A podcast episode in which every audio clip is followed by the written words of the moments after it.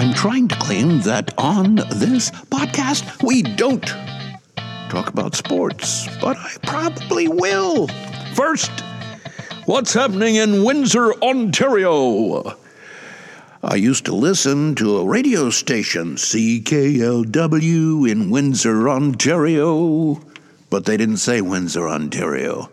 Their jingle said, In the Motor City. That was when I was in my earliest days in the radio profession in suburban Cleveland, Ohio. Police moved in to clear. Did I say who I am? Police moved in to clear and arrest the remaining protesters near the busiest U.S. Canadian border crossing Sunday. That would be Sunday on Valentine's Eve. On the eve of the 14th would be the 13th. They started clearing vehicles and arresting people, and you're hearing about you're hearing about it even though you may have already heard. You're hearing about it on Mockery Rocks. I am old Patrick. Patrick Boggs. So the Windsor police said more than two dozen people were peacefully arrested. Seven vehicles were towed and five were seized near the Ambassador Bridge that links Detroit and Windsor. Today, our national economic crisis at the Ambassador Bridge came to an end. So said the mayor of uh, Windsor, Ontario. His name, Drew Dilkens. He expressed hope. Border crossings will start happening again. The bridge will reopen when it is safe to do so. And I, as the mayor spoke, defer to the police and border agencies to make the determination about when it is safe. But the bridge remained closed as a snowstorm hit the area, and Windsor Police Chief Pamela Mizuno didn't offer a timetable for reopening. There are steps we need to take in order to reopen the roadways so that we don't encounter the same issue, she said at a news conference. We need to ensure we are able to maintain the traffic flow. Only a few protesters had remained after police on Saturday persuaded demonstrators to move the pickup trucks and cars they had used to block a crossing that sees 25% of all trade between the two countries. The entirety of the two countries, 25%, that's considerable. U.S. President Joe Biden's administration, not him, but his administration, on Sunday acknowledged the resolution to that demonstration. Besides protesters, uh, there were counter protesters. Clayton Goodwin, a 45 year old military veteran who was among the counter protesters, said it was time for residents to stand up against the protesters. I'm horrified that other veterans would be down there co opting my flag, co opting my service, he said. It's a grift. The city was free. We're 92% vaccinated. We're ready to support our businesses. Colleen Sinclair, another counter protester, said the demonstrators have had enough time to have their discontent heard and need to move on with police force if it comes down to that. There were protesters. There were counter protesters. A lady from Ocala, Florida. I talked about my personal experience listening to radio while in radio and listening to the radio station in Windsor, Ontario. Again, from my personal experience with my Japanese family, we went to Ocala, Florida in the summertime a few years ago. The young lady by the name of Erin Jackson is from there, and she is the Olympic speed skater for the 500 meter race, and she won, and she got the gold, and she's 29 years old. Jackson's skin color, I think the writer of the piece pays too much attention to skin color, but still, her skin color makes her an anomaly. At the speed skating oval, she joined fellow American Shani Davis as the only black athletes to win long track medals at the Olympics. I just hope that it will do something for the sport.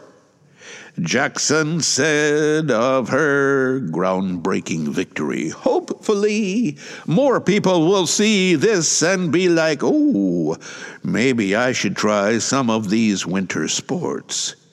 Back in Florida, Ocala, Jackson's longtime inline coach, Renee Hildebrand, cheered her on at an early morning watch party thrown by one of her roller sport sponsors, Bont, spelled B O N T. Hildebrand, too, hopes that Jackson's victory will bring some much needed diversity to skating, no matter if it's wheels or blades. Hildebrand referring to Jackson. She's such a fantastic role model. That was from a telephone interview. Jackson's gold came after she slipped at the U.S. trials and shockingly finished third, putting her spot on the Olympic team in jeopardy. However, teammate Brittany Bowe, another Ocala skater who finished first at the trials, gave up her spot in the 500 the 500 meter race to ensure Jackson would get a chance to compete at the Winter Games in China. She made a really big sacrifice for me, Jackson said. I'll be grateful to her for ever.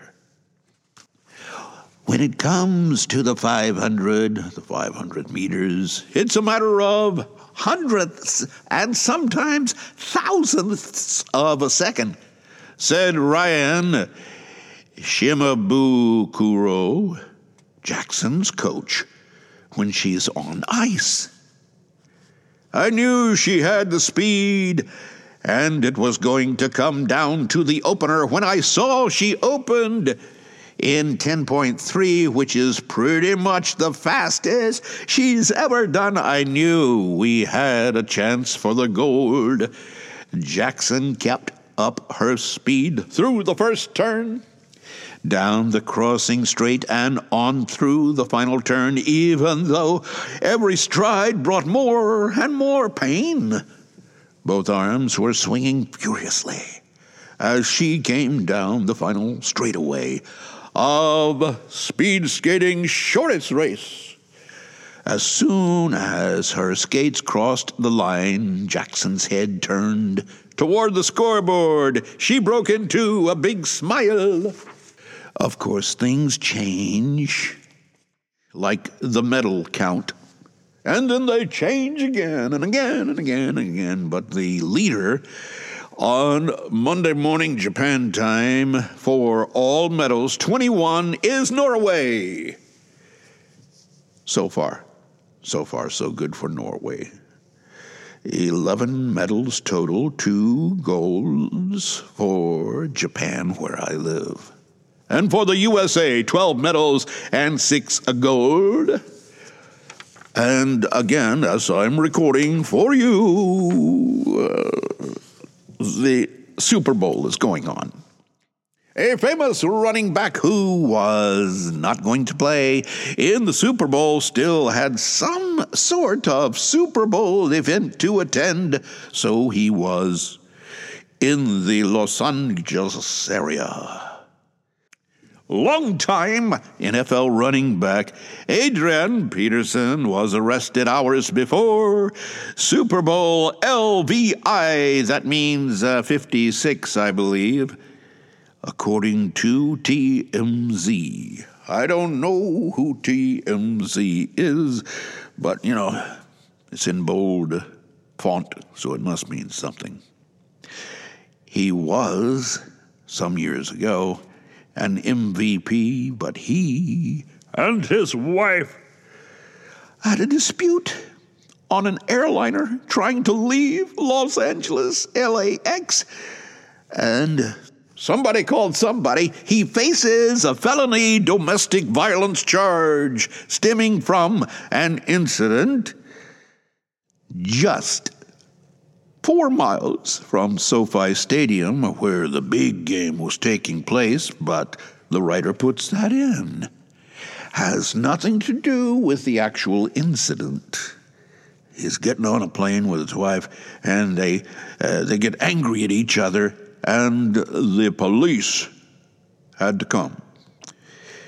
Peterson was reportedly removed from a plane attempting to take off for Houston after an apparent verbal and physical altercation between him and his wife, whose name is Ashley Brown.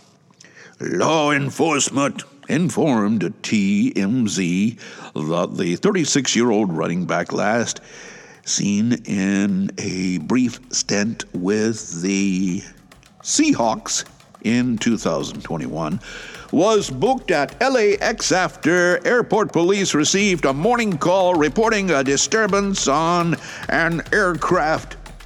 A preliminary investigation, which included required alerts to the FBI. Peterson was then taken into custody. I think I have to say, every time I do a rock of mockery, each time I have to say that we're working toward March 4th. And on that date, we will we will publish on Patreon. Oh, it's going to be so pretty. My elder grandson encourages my efforts, and he saw the artwork. He thinks it's okay.